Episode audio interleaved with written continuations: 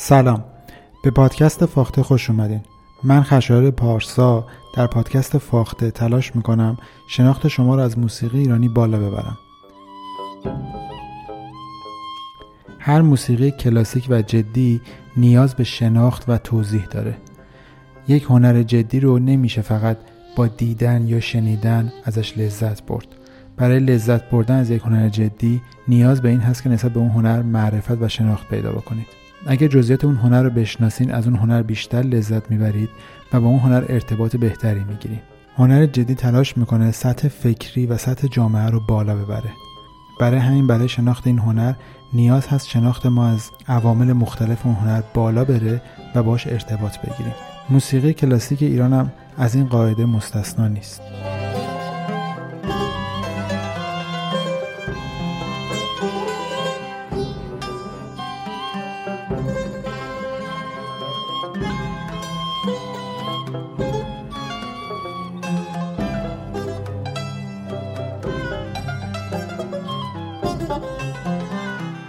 در فصل اول پادکست فاخته من به توضیح و تشریح موسیقی دستگاهی ایران پرداختم. یکی از ژانرها و گونه‌های کلاسیک موسیقی ایران که از اواخر صفویه شکل گرفته و در دوره قاجار به اوج خودش رسیده و همچنان ادامه داره.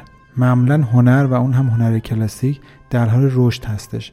اجتماع، محیط و اطراف روی این هنر تأثیر می‌گذارن. اما هدف هنر کلاسیک بیان حقیقت است. برای همین محیط و اجتماع روی اصول اصلی این هنر تأثیر نمیذاره و هدف اصلی این هنر رو عوض نمیکنه.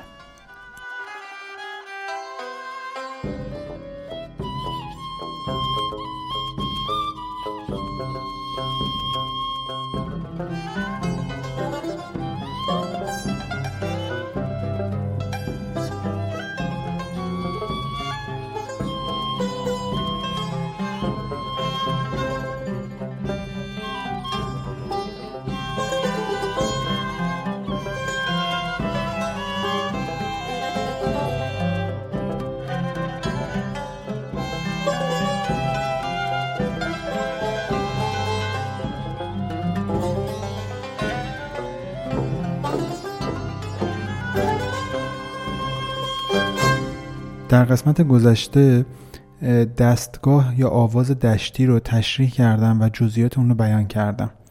مقام ها و یا مدهایی که در دستگاه یا آواز دشتی اجرا میشه رو توضیح دادم و با ساز اجرا کردم.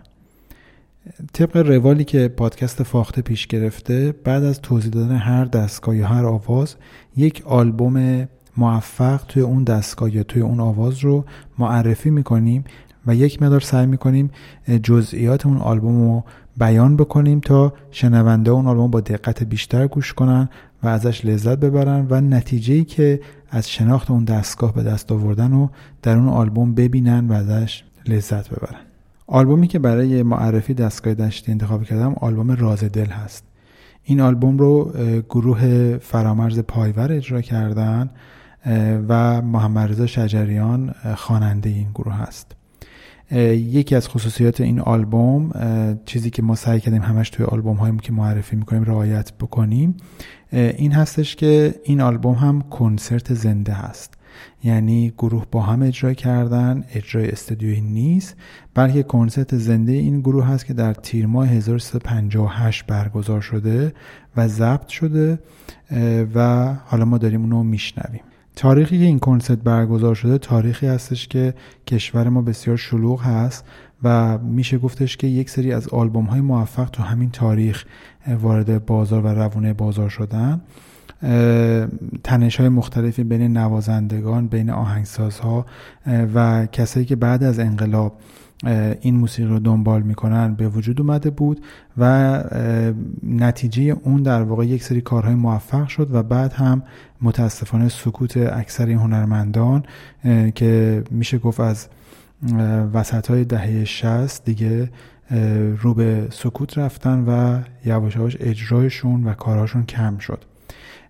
اما چون این فصل پادکست فاخته در مورد تاریخ نیست، من به جزئیات این داستان نمیپردازم و سعی میکنم فقط این آلبوم رو تشریح کنم. فرامرز پایور یکی از چهره‌های تأثیرگذار تاریخ موسیقی ایران هستش به خصوص موسیقی دستگاهی و موسیقی معاصر ما. نوازنده‌های سنتور در واقع به ایشون مدیون هستند به خاطر سیستم آموزش بسیار اصولی که ایشون از مبتدی تا دوره عالی طراحی کردن و شاید بشه گفت واسه کمتر سازی ما در ایران یک سیستم متداول به این شکل داریم. و اینکه نمونه‌های گروه نوازی ایشون یکی از بهترین نمونه‌های گروه نوازی در موسیقی ایرانی هست. گروه‌هایی که بسیار کوک‌های دقیقی داره، نوازنده‌های بسیار برجسته درش ساز دادن و شکل ارکسترش بسیار شکل پسندیده و جذابی هستش. ایده هایی که در تنظیم قطعات، ایده هایی که در آهنگسازی به کار بردن هنوز برای اکثر مخاطبان موسیقی در واقع یک جور کلاس درسه و خیلی از موزیسین ها تلاش میکنن از این شیوه ها و از این اصول پیروی بکنن. اعضای گروه فرامرز پایور در این اجرا به این شرح هستن: خود فرامرز پایور نوازنده سنتور هست، رحمت الله بدیعی کمانچه، هوشنگ ظریف تار، محمد دلنوازی تار، حسن ناهید نی، فرهاد پور ویولن، پروین صالح ویولن آلتو، پروین شکال رو ویولن آلتو، منوچهری بربط، محمد اسماعیلی تنبک. یکی از خصوصیات این گروه این هستش که نوازنده خانم درش هست و این هم دوباره یکی از ساختارهایی است که استاد پایور در واقع در گروه نوازیش از قبل از انقلاب و بعد از انقلاب رعایت کرده و نوازنده‌های خانومی که توانایی داشتن، حالا یا همسر یکی از نوازنده‌های معروف بودن یا اینکه به صورت مستقل خودشون نوازنده برجسته بودن، از اونها استفاده کرده توی گروهش و در اون زمان که اکثر گروه‌ها بیشتر با مردها شکل گرفته، گروه فرامرز پایور نوازنده خانم هم داره. همونطور که گفتم خواننده این گروه محمد رضا شجریان هست. قبل از این دوره در واقع شاگرد استاد پایور بوده و کلاس سنتور پیش استاد پایور میرفته و خیلی تحت تأثیر استاد فرامرز پایور بوده، هم در آواز خوندن و هم در اجرای موسیقی، و این تأثیر رو در این آلبوم و آلبوم‌های مشابه این میتونیم ببینیم. اجرای این آلبوم بسیار کلاسیک هستش، یعنی اون روال ساختار کلاسیک در موسیقی دستگاهی رعایت شده، با اینکه اعضای نوازنده ها و در گروهش از سازهای مثل ویولن آلتو استفاده کرده، ولی نوع اجرا و اسکلت بندی اجرا کاملا کلاسیک است. اجرا در واقع یک پیش درآمد داره، ساز و آواز داره، تصنیف بسیار مهم گریه را به مستی از ساختهای عارف قزوینی رو اجرا میکنن، تک نوازی و دو نوازی تار و تنبک دارن، آواز تار، آواز با سنتور که با ساز و آواز محسوب میشه، و تصنیف از خون جوانان وطن که از باز از ساخته های عارف قزوینی هست، و در انتها هم رنگ دشتی. پیش‌درآمد و رنگ این مجموعه از ساخته‌های فرامرز پایور هست و تصنیف‌ها از ساخته‌های عارف قزوینی. این خودش نشون میده که یک ساختار فکر شده‌ای در کار فرامرز پایور از اول بوده و یک اصولی رو در آهنگسازیش رعایت کرده، یک اصولی رو در اجراش رعایت کرده و کارهای با کلام از یک نفر انتخاب کرده و کارهای بی کلام هم خودش ساخته. اولین قطعه که اجرا میکنن طبق روال موسیقی دستگاهی ایران پیش درآمد هست، یک پیش درآمد کاملا کلاسیک. قسمت های مختلف، مقام های مختلف دستگاه یا آواز دشتی در این پیش درآمد معرفی میشه، سازبندی بسیار خوب، صدادهی ارکستر بسیار تمیز. اینها نشانه ها و مشخصه های این پیش درآمد و این اجرا هست، با اینکه اجرا به صورت زنده هستش ولی بسیار تمیز و مرتب اجرا شده و این مهارت نوازنده ها و سرپرستی خوب فرامرز پایور رو نشون میده.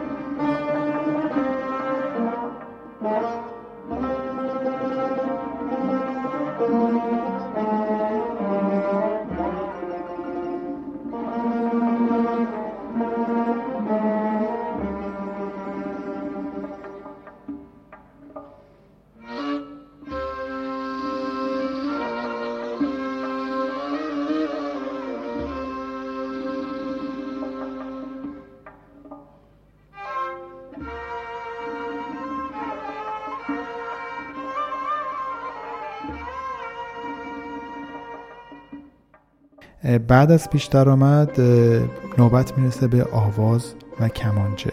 در واقع کمانچه اینجا درآمد رو اجرا میکنه، درآمد دشتی، و آواز همراهیش میکنه. وارد گوشه بیت راجع میشن، حزین و فرود سارنگ که نوعی فرود هستش که در انتهای این قسمت اجرا میکنن. همونطور که قبلا توضیح دادم، فرود در واقع بر میگرده از مقام، وقتی ما از مقام مادر شروع میکنیم وارد مقام فرعی میشیم که اینجا میشه گفت مقام فرعی ما بیات راجع میشه. وقتی بر میگردیم به مقام اصلی بهش میگن فرود. حزینی که اینجا نوشته شده و اجرا شده، حزین در واقع حالتی از موسیقی ایرانی هستش که خودش دارای یک مقام و یک مد مشخص نیست. حزین رو میشه در همه مقام های اجرا کرد، مثلا حزین دشتی، حزین افشاری، حزین شور و حتی حزین گوشه ها و مقام های معروف، مثل مثلا حزین در حسینی، مثل مثلا حزین در بیت راجع و شکل های مختلف. فرود سارنگ هم در واقع یک نوع فروده که با یک تحریر خاص و با تاکید روی نوت خاص، تاکید بیشتر روی نوت سی بمول، اگه دشتی ر باشه فرود انجام میشه و فضای دشتی دوباره القا میشه به شنونده. همونطور که گفته بودم در قسمت قبلی، اگر ما داریم شور سل اجرا میکنیم که دشتیش میشه دشتی ر، فرودمون همون نوت سل هستش، یعنی فرود دشتی در واقع نوت شاهد و نوت خاتمه دستگاه شور هست. نکته که در مورد این قسمت باید بهش اشاره کنیم، کمانچه نوازی بسیار خوب رحمت الله بدیعی است. ما در نسل گذشته نوازنده کمانچه دو نوازنده بسیار تاثیرگذار داریم که کمانچه رو امروز مدیون این دو نوازنده هستیم. یکی اصغر بهاری که باعث شد کمانچه در واقع توی ایران دوباره مشهور بشه و دوباره کاربردش زیاد بشه، و یکی هم رحمت الله بدیعی که اجرای بسیار خوبش در گروه و تکنوازی و سیستم خوبش در آموزش باعث شد کمانچه بسیار رشد بکنه. و سبک نوازندگی رحمت الله بدیعی با علی اصغر بهاری متفاوت است. دوستداران موسیقی در آلبوم‌های مختلف که دقت کنن گوش کنن متوجه تفاوت صدادهی این دوتا کمانچه میشن.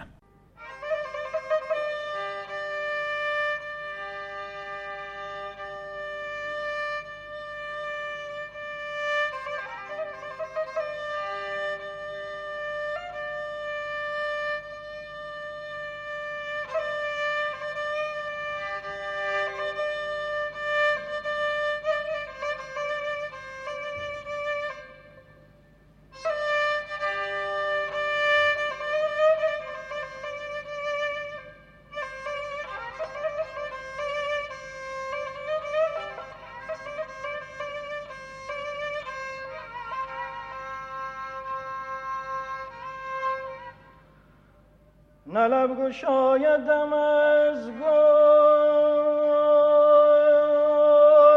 نه دل کشد نبید،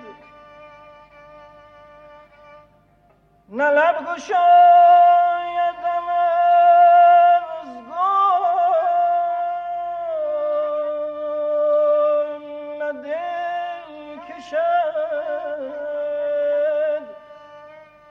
نه دل کشد به نبید، که بی نشاط بهاری،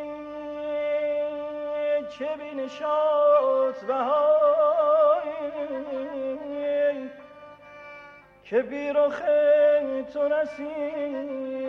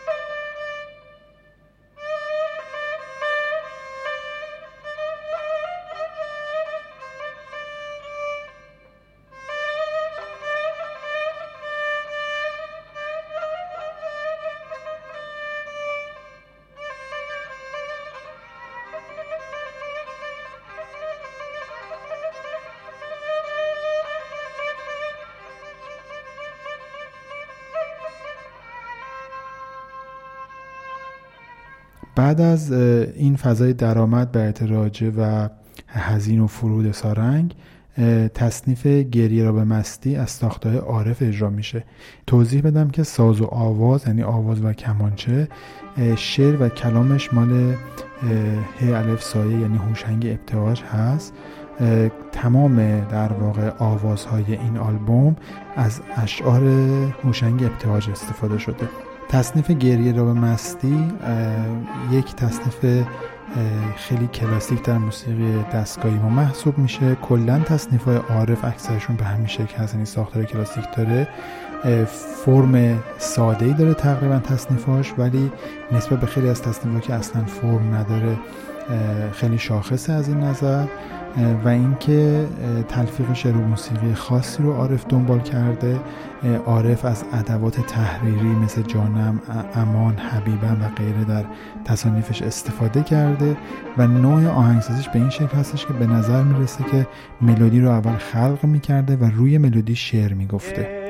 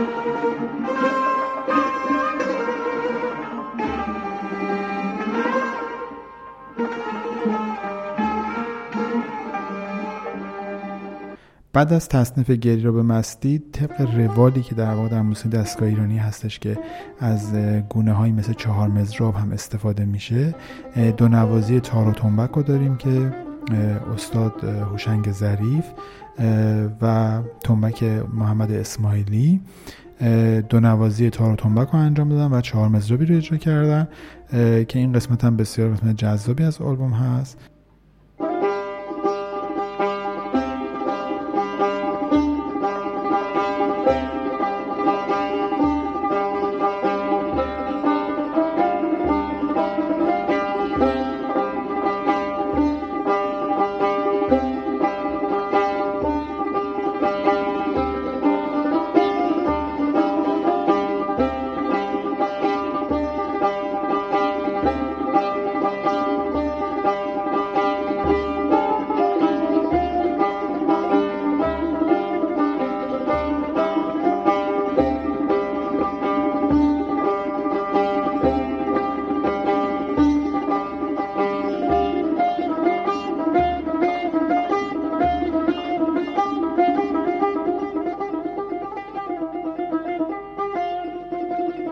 بعد از ضربی و یا بشه گفت چهار مضرابی که اجرا میکنه هوشنگ ظریف، آواز رو ادامه میده به همراه خواننده.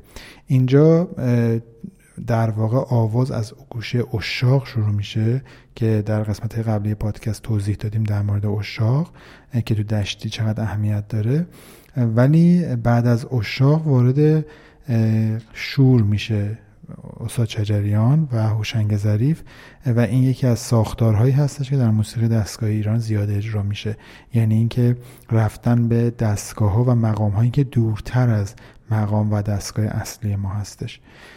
از اشا وارد قرچه میشن، فرود به شور میکنن، رضوی اجرا میکنن و از رضوی وارد ابوعطا میشن، یعنی در واقع آواز بعدی که تو بعد از دستگاه شور معمولا اجرا میشد که قبلا تو پادکست فاخته در مورد ابوعطا مفصل صحبت کردیم، وارد ابوعطا میشن و بعد فرود سارنگ میکنن و برمیگردن به فضای اولیه‌شون، به مقام مادر.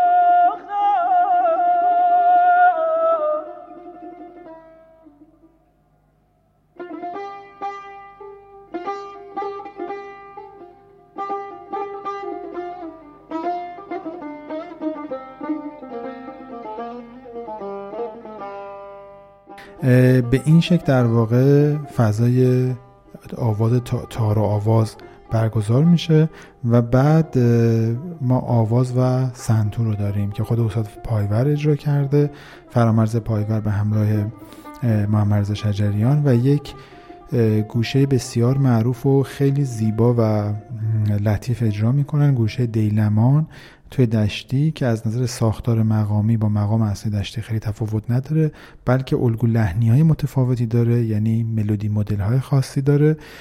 دیلمان یکی از آوازهایی است که از موسیقی گیلان وارد موسیقی دستگاهی شده و به روایتی این اضافه شدن توسط استاد صبا انجام شده. آواز و سنتور رو داریم با گوشه دیلمان، دوباره وارد اشاق میشن و فرود.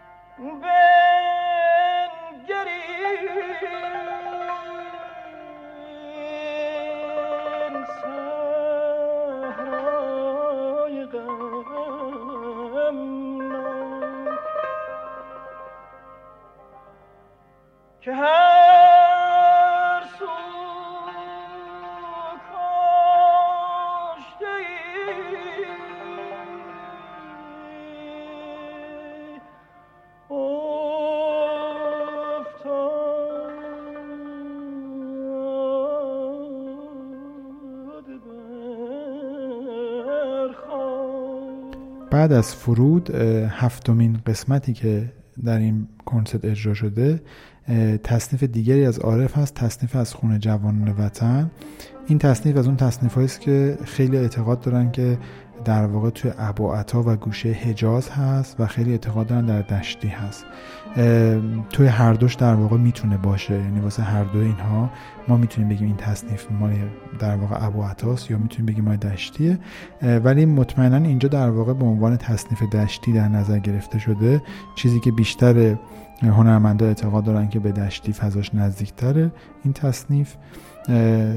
تصنیف از خون جوانان وطن جزو تصنیف‌هایی هستش که میشه گفت تصنیف‌های انقلابی عارف هست که تحت تاثیر اتفاقات سیاسی کشور در زمان خودش این تصنیف رو سروده و اولین اجراش هم در واقع مثل اکثر کارهاش خودش انجام داده، یعنی خودش اولین اجراش رو خونده. سازندگان تصنیف مثل عارف هم شعر رو خودشون میگفتن، هم موسیقی رو خودشون میساختن و هم اولین اجرا توسط خودشون انجام میشد. این تصنیف هم جزء همون تصنیف هاست، تصنیف از خون جوانان وطن، و این هم در واقع جزء تصنیف‌های کاملا کلاسیک موسیقی ایرانی هست. تلفیق شعر و موسیقی خاصی که عارف معمولا داره، به خاطر اینکه اول ملودی رو میسازه و بعد شعر رو روش قرار میده، برای همین برش‌های خاصی به شعر میخوره که امروزه مرسوم نیست، ولی در زیباشناسی زمان عارف بسیار جذاب بوده، به خصوص که باعث میشده که ملودی ما زیباتر بشه و ملودی اسیر در واقع کلام نباشه.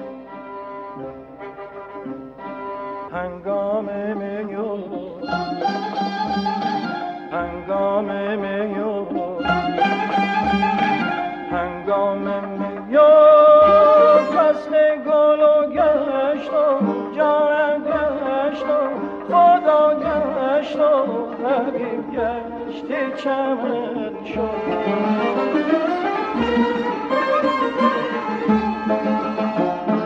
دربار بهار،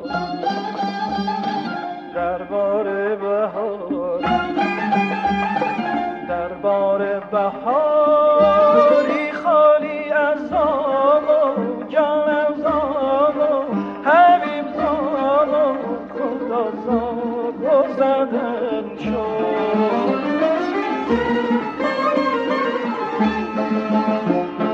از ابر کرم خطه رنگش که خودتن شد، دلتنگ و چمن مرده قفس بهره، خودم مرده قفس بهره وطن شد.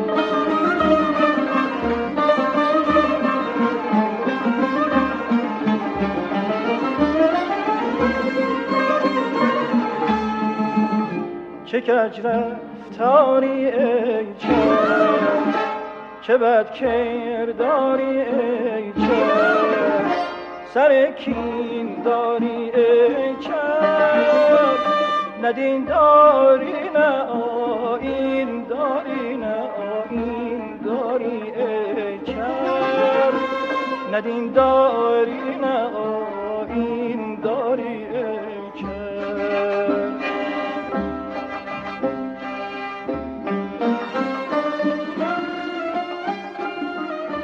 اکثر اجراهای کلاسیک بعد از تصنیف رنگ، بعد از تصنیف آخر رنگ اجرا میشه و در این آلبوم هم همین موضوع رعایت شده.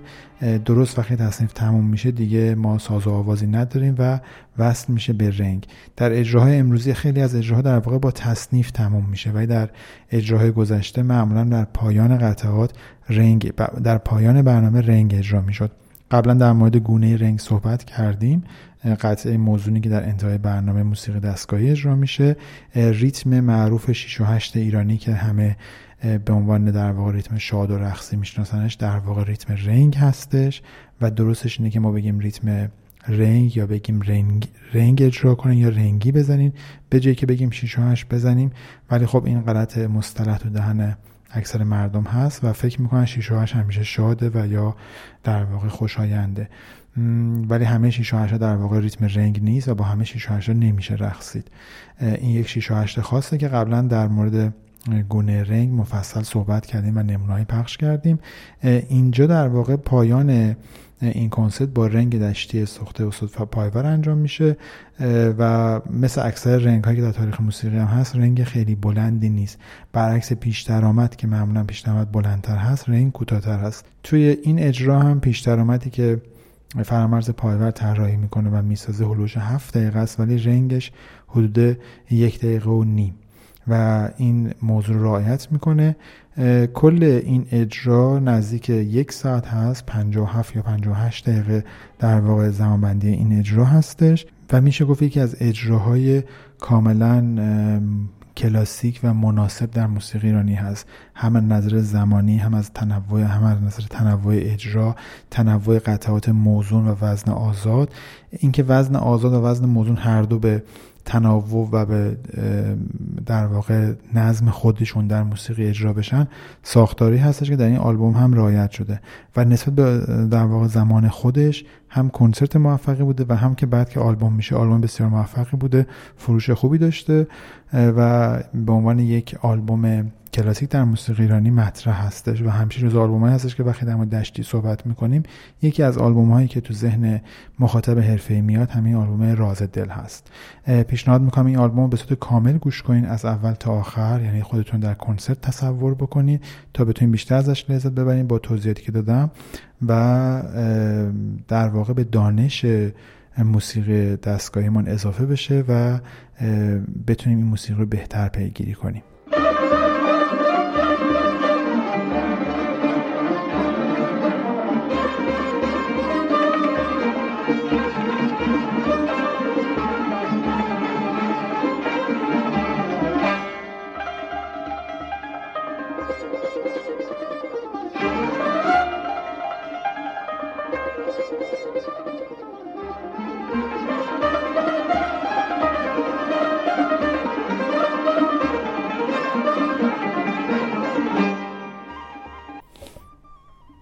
از اینکه پادکست فاخته رو دنبال میکنین خیلی تشکر میکنم، از اینکه این پادکست رو به دوستان دیگه معرفی میکنین سپاسگزارم. برای اینکه این پادکست در واقع بتونه مسیر خودش رو ادامه بده نیاز به انتقادات و نظرات شما دوستان دارم و همچنین نیاز به این داریم که این پادکست رو بیشتر معرفی کنین تا بیشتر شنیده بشه و مخاطبان بیشتری پیدا بکنه.